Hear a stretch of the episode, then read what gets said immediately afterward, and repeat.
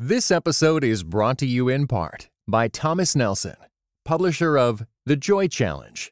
Discover the ancient secret to experiencing worry-defeating, circumstance-defying happiness, written by pastor and best-selling author Randy Frazee, and is available everywhere audiobooks are sold. Welcome to the Table Podcast, where we discuss issues of God and culture, brought to you by Dallas Theological Seminary.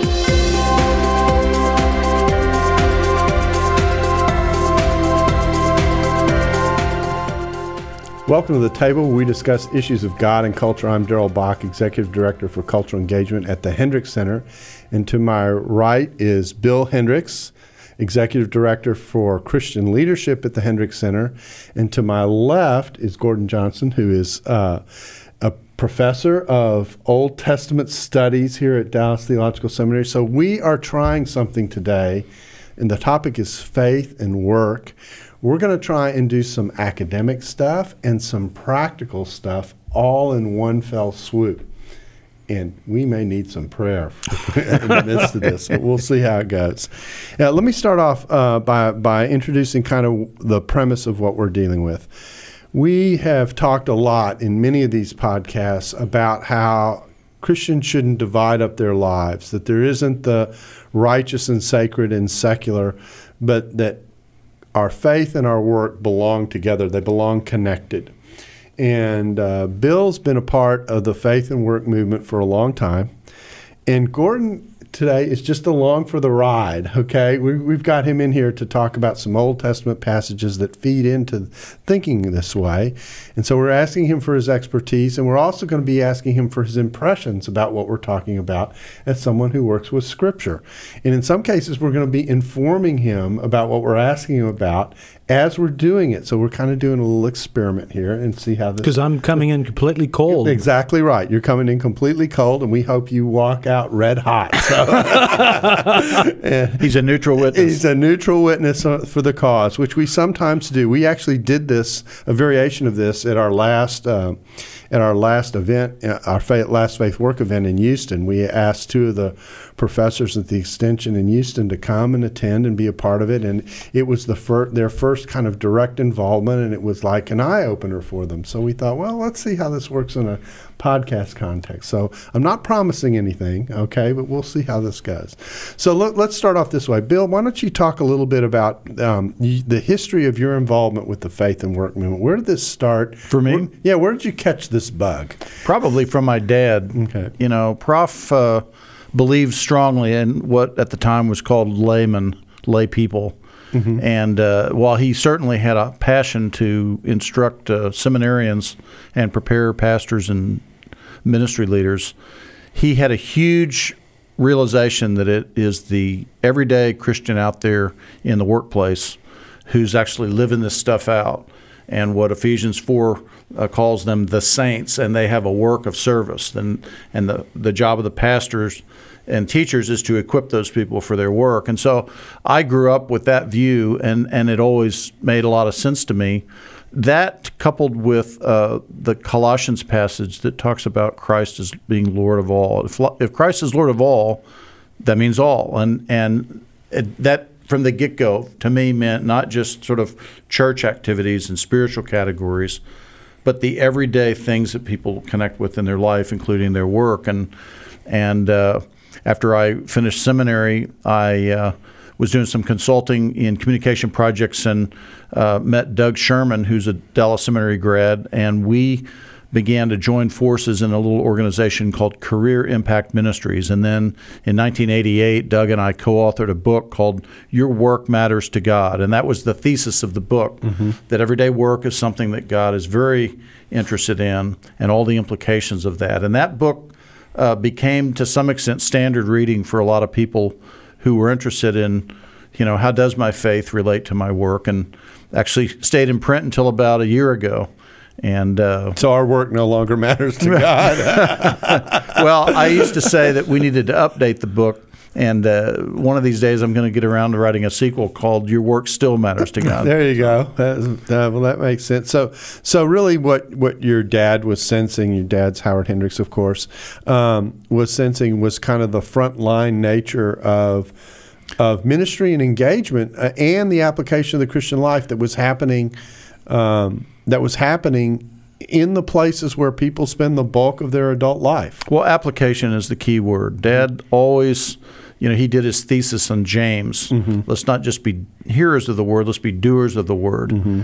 And what's so fascinating to me is that we are now right in the middle of a kind of a movement in the faith and work movement, but in our culture, where knowledge workers are very busy people and they're very practical people. And if they have something in their life that doesn't really make much difference in their day-to-day, they kind of throw it away, mm-hmm. and particularly with millennials coming up. And that means that when we talk about integrating our faith into our day-to-day lives, that's a discipleship issue. Mm-hmm. But because so much of our lives are dominated by work, it ends up in a faith and work conversation to a large extent. And so what knowledge workers who happen to be believers want to know is, how does this faith thing apply to my work, the meaning of that work, the value of it, how I do it, where I do it, how I relate to my coworkers, so forth. So we're not talking about how to do evangelism at work. That's absolutely vital, mm-hmm. and needs to happen, but that's not the main reason actually why we're in the workplace. Mm-hmm. It's actually the work itself that matters. Mm-hmm. And for that, we go back to Genesis 1, mm-hmm. and I'm going to be interested to see what Gordon, has to say. But the very first words that God says to human beings after he creates them have to do with their work. Be fruitful, multiply, fill the earth, rule it. And the idea here is we're supposed to make the world fruitful. Mm-hmm. The world on its own is not very fruitful. Mm-hmm. Like, you're never going to stand next to a mountain of iron ore, and suddenly see a Mercedes-Benz pop out. No, I haven't ever seen that. That's a good observation. Humans have to add value, mm-hmm. to those raw resources and do something with them, mm-hmm. to make the world flourish. And the creative nature of that work of management and design is part of the way God actually has made us, and one of the ways exactly. we make the creation work. Exactly. Okay. Well, now, Gordon, it's your turn to be on the biographical hot seat. Tell us about now my question for you is very different. What pulled you into Old Testament? What turned you into an Old Testament person? It is interesting. It wasn't so much for career goals, mm-hmm. in terms of, what did I want to do to have, a lot of money or have a nice living. It really was just the sheer delight. I mean, it's interesting the point that you make. It was the sheer delight of the joy of being able to open up the Hebrew Scriptures and, if you will, to get lost in the Hebrew Scriptures. Mm-hmm. It just does something to my soul and gives me joy. And when I wake up in the morning, I realize I get to be in Scripture today with people that love the Lord and act in a kind, professional way with one another, and it's just a delight. I'm really appreciative of people that are out working on the highways and digging ditches and mm-hmm. and putting down concrete and things like that. I mean, they enable you to get from one place to another. It's a noble living. That's right. It's a noble living, and every single occupation is a noble living. But mm-hmm. This is the way God hotwired me. Mm-hmm. Good to know that. I think that's and it's one of these things, and Scripture talks about that. Whatever your hand finds to do, do it with all your might. It's exactly. what your hand has been made to do, yes. and does naturally, and what you find fulfillment in. And this was. Believe it or not, looking at these funny letters and squiggles, this is what that are Hebrew text. This is what resonates with me. Interesting, huh? Well, let's dive in here and kind of get rolling. Let's talk about Genesis 1 a little bit. I don't think we can talk about this topic without taking a look at Genesis 1. Now, it's interesting. This is going to be our second go at this because not very recently, or fairly recently rather, had a conversation with Michael Thigpen, who teaches Old Testament at Talbot Biola, about this very passage. So it'll be interesting to see what insights you give to us versus what he gave to us earlier. So I'm going to ask you to help us with the creation mandate in Genesis 1. What's going on? What's God saying about the task that he gives human beings to reflect on and to be as a result of his having created them?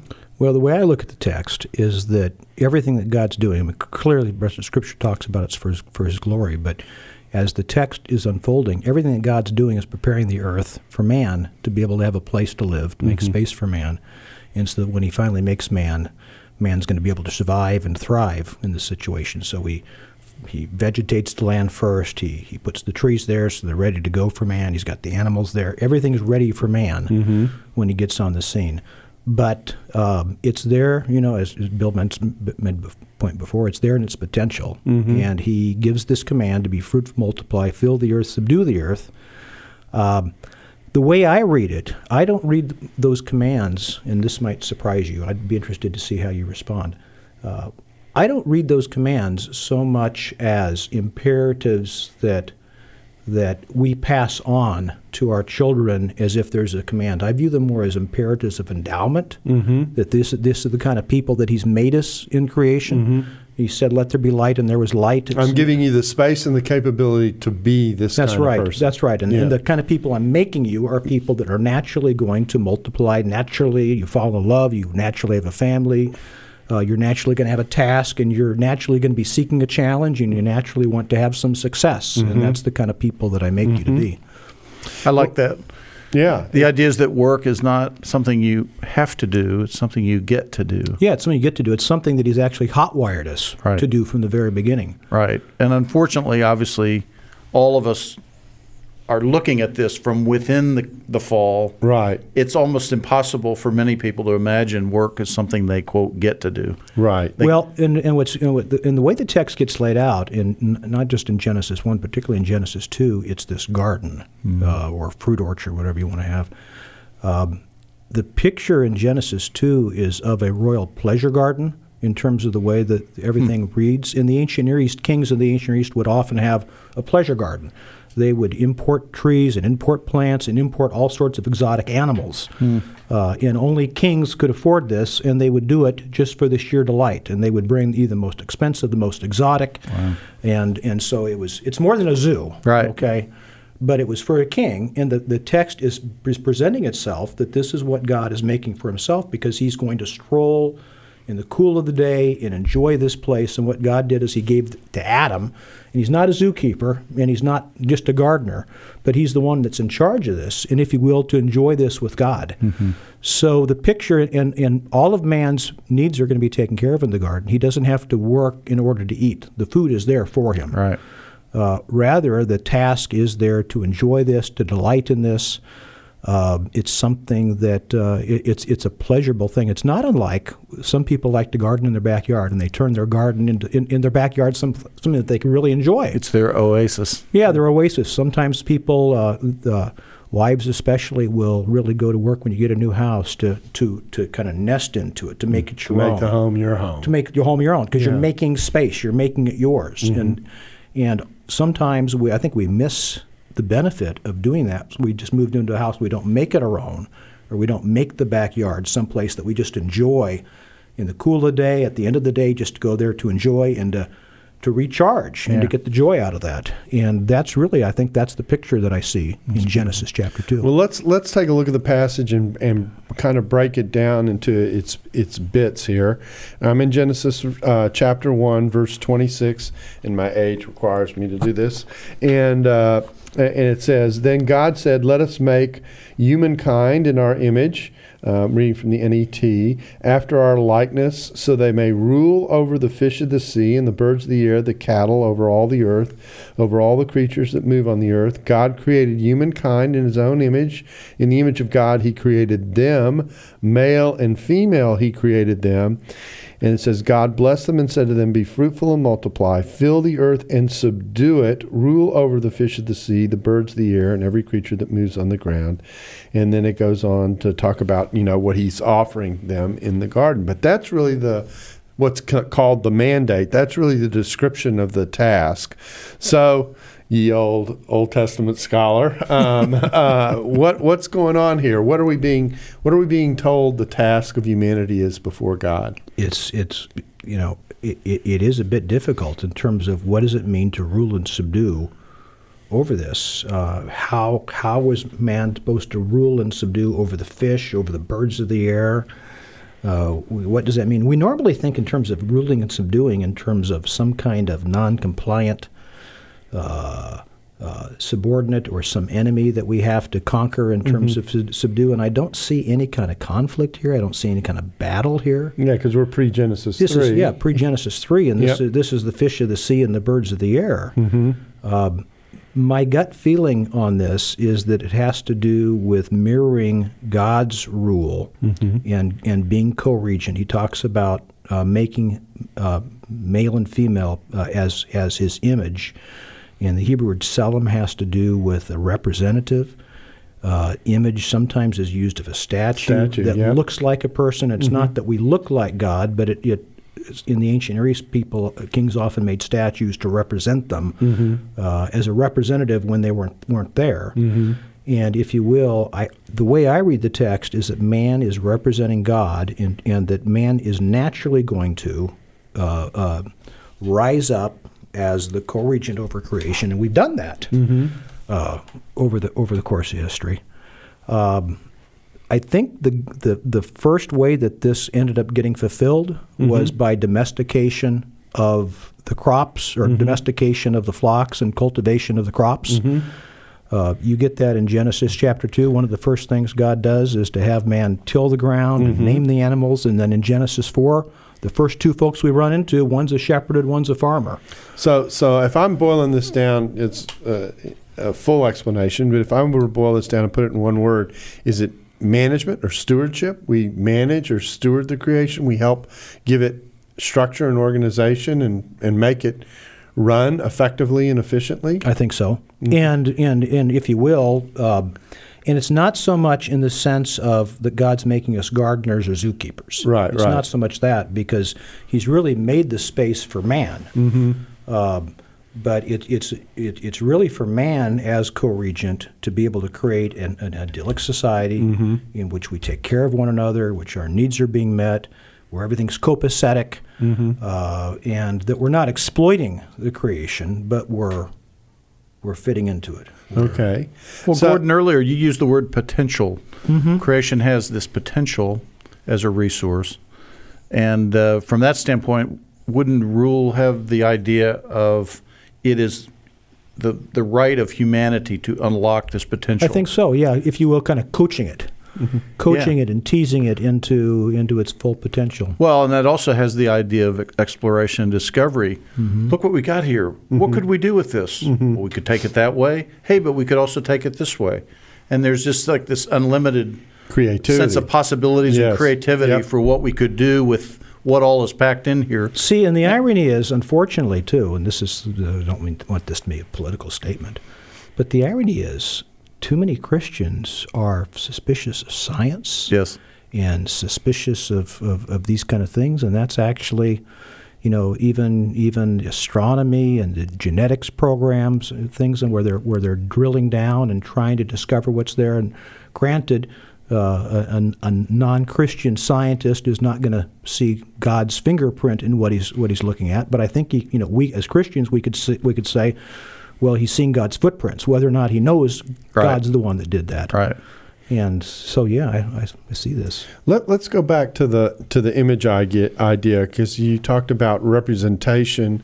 How much of this is representation, and how much of it is designed to be reflection, that we're supposed to be not just a representative of God, but almost an imitator of God? How much of that is in the picture? Absolutely, because I mean, one of the tragic ironies is man's supposed to subdue and rule the earth, but he doesn't even end up ruling and subduing himself.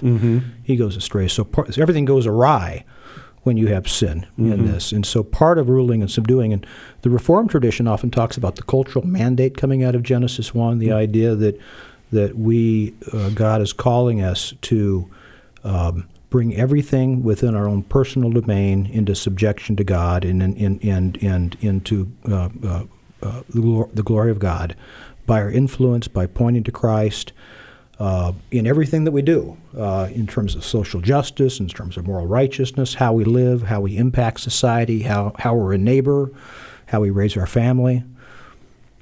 So imitation is a part of the picture of the image. And, of course, the other interesting thing about the image is it's designed relationally, because we've got male and female. We don't just have we just don't have one way of imaging, if I can say it that way. So we've got this gender thing that's happening, and these and the genders were created to together do this subduing, that this was a mutually shared responsibility in which they were to uphold one another in the pursuit of what it is that God has asked them to do. Yeah, and it's, part of it may be the fact that we're not made to be alone. I'm not quite sure that this was intentionally trying to reflect the Trinity, because then the question would be, why is there not three of them? Right. He's hotwired us in a way for relationship. And even Ecclesiastes chapter 4, I was just in that this morning, so this is why I'm going there. In Ecclesiastes 4, it talks about work, about having a balanced approach to work. You want to work hard, but you also need to play hard. Mm-hmm. And you want to work hard so that you have the fruit of your labor that you can enjoy your life with, but you also need to have somebody to enjoy your life with. Otherwise, why are you working so hard if you're not taking time to enjoy your life? Well, this is a good foundation to lay here. Bill, what I see in this passage in relationship to work and image, et cetera, is the idea then that where God has us and places us, wherever that might be and whatever we might be doing, has a purpose and a direction as we help to manage. We're called upon, actually, to manage where God has us. Yes, and of course, that opens up the whole area that my specialization is, which is giftedness, that to each and every human, God has given a means by which to steward this creation and to add that value. And so it becomes very important that people find a means of discovering, well, what is that for them? And how has God wired me to be a part of this overall? Yes, and you gave us a great example earlier when you talked about, I love to understand what these letters mean, and you delight in that. But the great thing is then that opens up a whole world of stuff for the rest of us who don't read Hebrew and need folks like you to exercise your giftedness.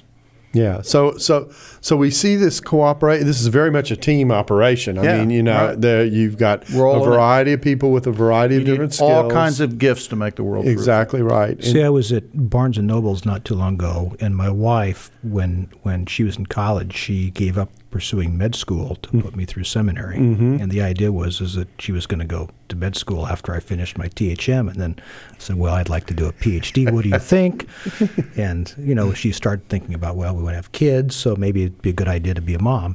Well, after all these years now, and the kids are going off to college, and she's thinking, well, what about that now? And so she's going back to, she's starting her master's program now. Cool.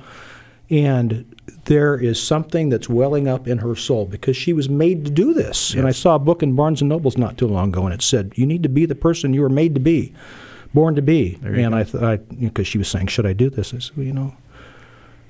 So all that to say, yes. This episode is brought to you in part by Thomas Nelson, publisher of Grieve, Breathe, Receive. Finding a Faith Strong Enough to Hold Us, written and narrated by Pastor Steve Carter. Grieve, breathe, receive. Those three words became a profound mantra for Steve Carter during a season of deep healing, the kind that comes after painful trauma. Grieve, breathe, receive is available everywhere audiobooks are sold. Visit thomasnelson.com/audio to learn more. I'll just mention in passing a passage that has always struck me because it seemed in one sense so odd, and yet in light of this it fits, and that is, it's the passage in Exodus where we're going through the building of the tabernacle, and God actually takes the time in having Moses write this out. In incredible detail, to go through almost every role that someone is performing one at a time to build the tabernacle. It's like an illustration that I like to do that we've done on the podcast before about, what does it take for you to have a bowl of Wheaties in the morning? And you think about whether you're talking about the grain or the milk or the bowl or the table or the house, you know, it takes a lot of people for you to sit down and have a bowl of Wheaties in the morning. And so, you know, you build the tabernacle, and we're talking about all these craftsmen, all these people of different kinds of skills, all working together to build this house that will honor God. And it's really, in some ways, a wonderful metaphor of what the creation is supposed to be, you know, that we, that it takes all these people working on their gifts in order to do this. So I inevitably think about this passage when this topic comes up. Well, and not only do you have all the laborers, but it also, the text also talks about all the Israelites made contributions mm-hmm. to it. So even those that didn't work on it directly, they contributed to it in terms of the stuff that they had. They came out of Egypt with. Mm-hmm. Too. And when you roll forward to First Chronicles, there at the end, where David is contemplating the temple, and he's not going to build it, but Solomon is. Mm-hmm. But it goes through all of the musicians mm-hmm. and the people that are going to serve and all these different roles. So you got some people who build it and some people who make it work once it's built. Exactly. Yeah. And we're talking about this. Now we're on a roll. In Zechariah 6, of all places, okay. 9 to 15, it talks about the new temple of Messiah, and he talks about those that are near and those that are far are going to come, and they will all contribute together to build it.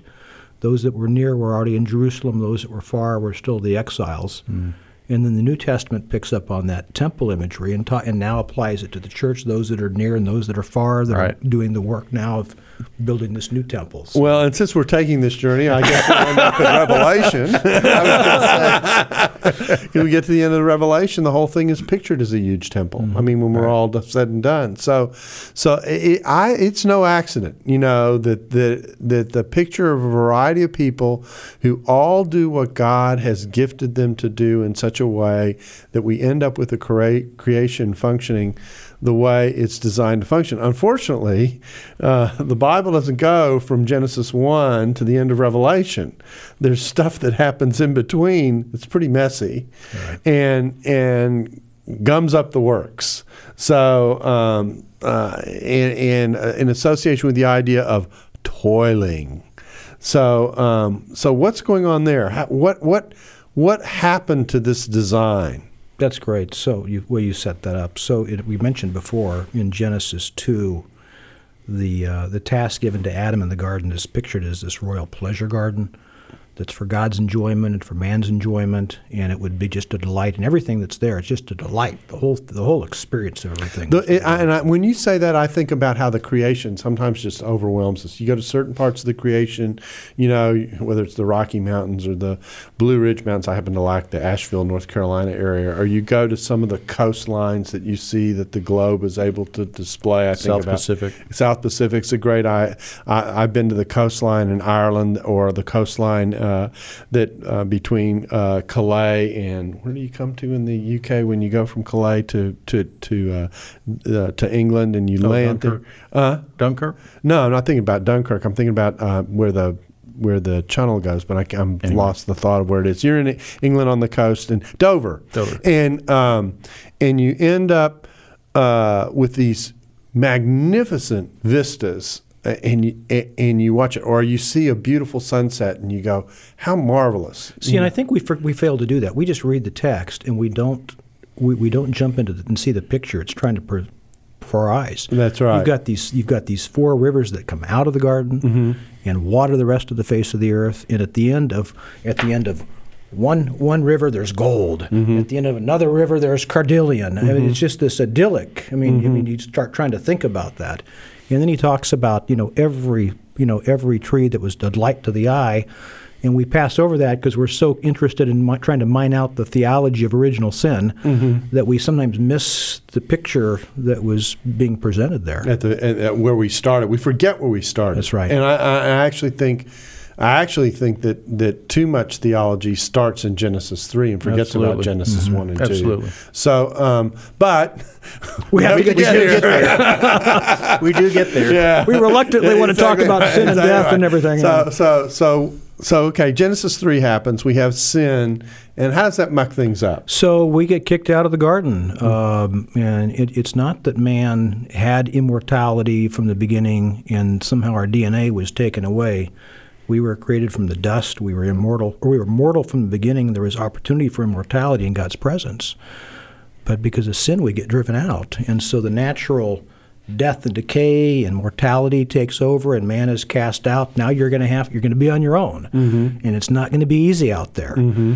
And man is cast away, and now man's going to have to fight. And mm-hmm. so rather than naturally subduing, now it's going to be a fight for survival. We're going to have to eke out a living, and it's not going to cooperate. And the curse that happens right after the sin that is the consequence of the rebellion introduces this element of struggle and toil, pushback, if you will, from the creation. And it's hard. Yeah. It's hard, and we forget about it because, you know, in our society, we've developed so much, but you think through about a settler, you know, going into new territory and having to plow the dirt for himself and having to build his first home and having to eke all these things out, and he has no running water and he has no electricity. I mean, it's difficult. I mean, people go camping sometimes and they die, and I mean, there's a reason why we don't live in the woods anymore. We're in villages and towns. Yeah, I mean, if you've ever had to clear out a garden that's been left untended for a long period of time,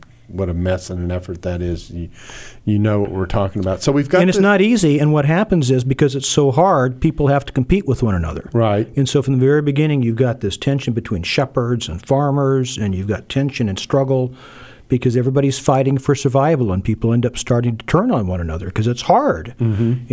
And there's a tendency to try to be greedy and to protect what you have and to want what they have, and it's the whole basis. And authority gets all messed up, so you have these power lines that start into play and systems that, you know, protect the rights of some and take advantage of others. Yeah, obviously the whole story of the Old Testament is a pretty chaotic mess in some ways, in terms of how what our rebellion ends up producing that gets in the way of this very idyllic picture that we started off with. And yet God still works through it. So there are other passages that talk about how we're supposed to view this even in the midst of the struggle. What do those passages do for us, and which kinds of passages are we talking about? Well, if we're looking in Genesis, we have God's offer of blessing, and you know, the blessing is a happy life and fruitfulness and happy home and things like this. And so within redemption and relationship with God, this curse can get turned into a blessing, and things can be copacetic and peaceful and prosperous. Isaiah 65. You know, we jump back mm-hmm. to the end. In Isaiah 65, when he talks about the new Jerusalem, he does talk about the fact that there's still going to be work in the end, but they're going to work and they're going to build houses, but people aren't going to take them away. They're going to plant vineyards, but people won't loot them. And he talks about there'll be enjoyment. You'll work and you'll enjoy the work because you're not going to be working in futility. And so there's still labor from the very beginning, even in our temple image mm-hmm. at the end. Right. There's going to be labor there. We're not just going to be sitting around being bored like, what are we going to do? So I'm not going up and getting a white you know, a choir cloth and playing a harp. Yeah, I mean, that's half the reason. I think half the time people don't want to go to heaven. They say, what am I going to do when I get there? What am I going to do there? I'm going to be bored. Yeah. So, but one of the important set of passages on this is in Ecclesiastes. Mm-hmm. Ecclesiastes balances work and toil, and he talks about in Ecclesiastes chapter 9. Here's one of the passages. I'll just read it. Ecclesiastes 9, and it goes along with what Bill was saying. Kohelet says, "Go eat your food with joy and drink your wine with a happy heart, because God's already approved your work. Let your clothes be white. Don't spare precious ointment on your head. Enjoy life with your beloved wife all the days of your fleeting life that God has given you on the earth. For that's your reward in this life and in your burdensome toil on the earth. Whatever your hand finds to do, do it with all your might, because there's neither work nor planning or knowledge or wisdom in Sheol, the place that you're eventually going to go." Now, Kohelet doesn't have the hope of the resurrection yet. Mm-hmm. But by Kohelet, you mean Ecclesiastes? Ecclesiastes, yeah. The author of Ecclesiastes. But he talks about in God's blessing, there's still work to do, and God can give somebody, equips people with talent, And, you know, one of the keys is to either there's toil out there, but if you find the way that you're hot-wired, it can be enjoyable, and that you can throw it in with all your might and you enjoy it, and you can enjoy the fruit of your labor and your toil. Now, the flip side of this is, Bill, that we're, you know, we've got these passages that talk about the toil and the labor and the giftedness, et cetera, but the point that the text is making is that this work actually accomplishes something. It serves. It organizes. It makes life a little more manageable, a little more pleasant. It gets us relating and working together with one another. At least it has the potential to do that. Sure, and I think that's a part of common grace. I think part of the way God dispenses His grace into the world is through people using the gifts that He's given them. You mentioned earlier the guy that's laying concrete or the person that's putting up a building. I mean, we're the beneficiaries in this studio of people who did that work, and God uses all of human labor to accomplish these purposes because He wants to meet the needs of people. Every day, people get out on their knees and pray to God. Oh, I have this need, that need. My own view is that 90% of the time, when God meets needs, He does so through people who are gifted to the task. And so you're absolutely correct that this work that we do makes a contribution to the world. And people can say, yeah, but it's just a temporary or temporal contribution. And I'm like, so what's wrong with that? Sure, the farmer's work has temporal value. I'm sure glad he does it because I sure need to eat. Yeah, some people work with things that we would say have more sort of eternal significance or whatever, but God is interested in significance and value regardless of whether it's time-bound or eternity-bound. If the farmers stop milking the cow, we're in trouble. You know, right? We'd be in trouble. And so there is this. There's almost an element of dependent service that's involved here because we depend on the farmer milking the cow or the person, you know, harvesting the fruit or whatever in the service. I mean, I'm sitting here as we were talking, I'm thinking, we're in a room, has lights, has all kinds of technical equipment in it that allows us to do what we're doing. There's been all kinds of creativity that's gone into the making of the computer so you can look up your text, all the wiring that goes into being able to broadcast this. We're in a room that's been designed by architects and have been built up by builders. We can sit here. We even don't have to worry about the temperature in here because someone's been creative and figuring out how to do all that. And then there's all the logistical support people that make those businesses happen. You know, someone's got to keep the books. Somebody's got to finance it. Someone's got to communicate with the people who do their job so they can do their job. Someone's got to educate those people. Exactly right. Someone's got to attend to their physical needs. And all of that matters. Right. All of it matters. All of it. And well, we didn't really get into it, but there in Genesis 2, back there, we have to realize, you know, what is a human? And a human is a soul-body unity. There's a material dimension and an immaterial dimension. And some of the work that God has given us to do has to do with the material, physical world, including the physical, material part of human beings. Some of it has to do with this immaterial, spiritual, soul part. Both are necessary because we are both a soul-body unity. And sometimes I think in church circles, I guess you'd call it, we lean away from the material side as if there's something wrong or not as important or somehow we shouldn't pay much attention to that. You know, it's interesting because there is in Greek philosophy – play a little New Testament now.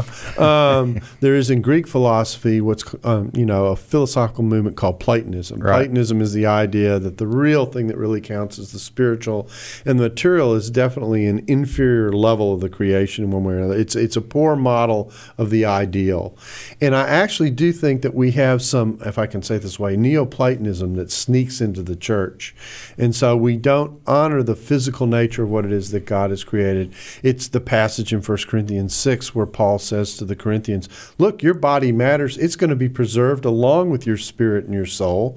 And so what you do with your body really matters. The way in which you handle the physical items of the world and the physical gifts that God has given you, the physicality that He's given you, it all matters. And so there is this I think you're right. There's this tendency to denigrate certain things because they're viewed as more mundane. But they're actually, I say to people, the Scripture in one sense is about figuring out a way, how do we combine the cultural mandate or the cultural commission that we have in Genesis 1 with the great commission that we have in Matthew 28. How do you bring those two things together? I mean, if you don't see the spiritual value and the spiritual merit of what living the way God has designed you to live is, if you don't get that part, then there's a disconnect. Mm. And so I don't think we talk about it this near enough. I mean, we talk about a whole lot of other things. See, and what the point that you made about what we do, it's not. I mean, clearly, what we do for eternity matters. Mm-hmm. But this idea, this disconnect that anything that's physical and material and temporal doesn't matter. You backed me in, actually, the passage I wanted to go to a little bit, and it's actually a better introduction. In Ecclesiastes 2, Kohelet, the author, he calls himself Kohelet, mm-hmm. he makes the point, he says, ultimately it's true. He talks about building houses, planting vineyards, making royal gardens, planting all sorts of trees and pools of water and irrigating and all of this stuff. You're back to a pleasure garden. Yeah. The pleasure garden, yeah. And he makes the point, he says, ultimately, yes. Ultimately, in light of eternity, it's hevel. It is meaningless in light of eternity. But right. he still says, I didn't hold back myself from doing any of these things. And he says, I experienced joy in my labor, and this was my reward for all my hard work, and this was the gift of God. So it was during the course of his life, it was good. It was enjoyable. It was beneficial. This was God's gift and his reward in this life. And he recognizes, at death, I'm going to lose it all. So ultimately, it was futile in terms of eternity, but it was still something that was good for me to do. It was the task that God gave me to do. It gave me joy. It gave me opportunity to worship God and to thank God. This is what and we make this dichotomy. We often think that if something's eternally futile, then it's got no value. And he says, no, the same thing can be beneficial in the here and now. It might not be eternally significant, in the long run, but it is good now to be enjoyed. So let me throw a devil's advocate question in here. Okay, good, because I'm going the same direction. Maybe go ahead. But you could argue though, if it's good now, then it gives you opportunity then to be eternally significant as well. Well, I can hear someone out here saying this just sounds like kind of a new kind of a prosperity gospel. Like we should just set this up so all we do is enjoy life and seek to be rich. And yeah, maybe it doesn't matter in eternity, but the Bible says that's a good thing to do. That's a good point. And Kohelet ends up saying that the only way you can have enjoyment of life is if you fear God, please God. All right. And that's right. Where he ends up going. He says to the one that fears God, the one that pleases him, God gives the ability and skill to work hard and to enjoy life. But to the person that's a sinner, he gives the task of gathering and collecting only to give it away. Mm. So he wants us. God's gift is for us to be able to enjoy life. Mm. But the only way we can do that is if we fear God and keep his commandments. Follow his commandments. And part of that activity of fearing God is actually to participate in the creation that he's given us well. Right. And that's what I think we sometimes miss, is that we create it just in the world of ideas, or we create it in the world of how I think about things and that kind of thing. But actually, what Genesis is very down to earth. It's very dusty, if I can say it that way, on purpose. And it's dusty in the sense that we've been designed because we reflect the creativity and the energy and the relational dimensions of God, to inject that in a healthy way in the creation. That's what we're called to do and to be. That's how we're supposed to live. And even people who don't know God are still given these capabilities of being able to help people get there to some degree, because that's the image of God at work in us. And they may be living up to their God-given potential without recognizing it. Exactly right. That's the common grace idea. Exactly. So it's an interesting way to think about things. Okay, Gordon. Now this is kind of we said we were kind of baptizing you in this conversation. If I can use another image, what's the drenching been like? I mean, This is great. Yeah. Well, this whole thing is making me think I need to go home now. I want to go home now and work in my backyard. Well, I'm not sure we were driving just for that application. Yeah. But, you know, Bill's point, if I follow up on this, this false dichotomy between the secular and the spiritual. We've got three kids. Mm-hmm. A lot of people assume, well, you must be teaching your kids Greek and Hebrew, and you're training them to go be Bible professors and things like that. It's like, no. It's like, what? Well, if they want to learn Greek and Hebrew, that's fine. I'm not pushing that on them. Mm-hmm. My daughter wants to be a clinical psychologist to help people. She's been around you a long time. Yeah, there must be a lot of people that, She wants to help people that are in need. My son wants to become a defense attorney to help people. My younger son still wants to make a living playing video games. But it's early for him. It's a little early for him. He'll figure it out. Yeah, I love telling this story. My son is in sports law. And he's done a lot of Title IX work. One of the first things he did when he first got a job was to do Title IX work for a university, protecting the abuse of women that law calls for and helping universities know how to react when things go bad.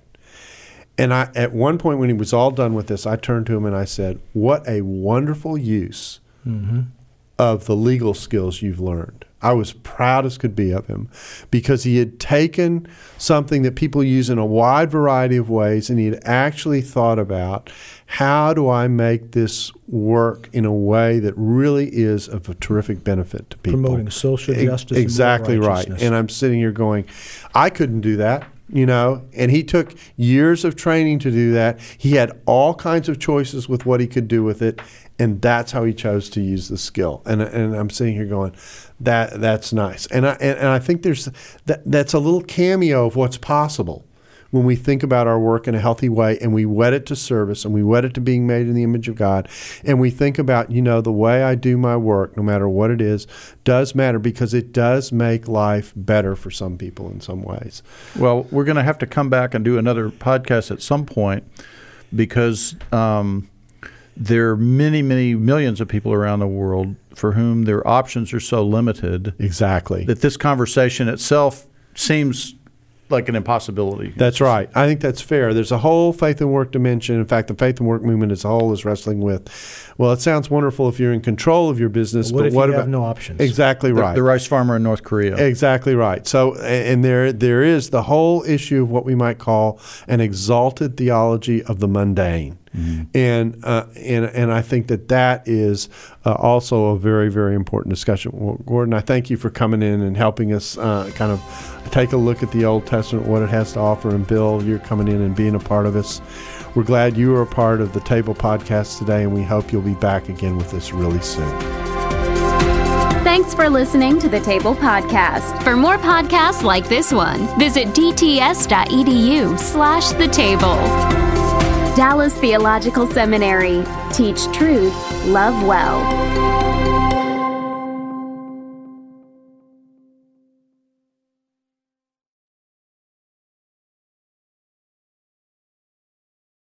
This episode was brought to you in part by Just These Guys, you know?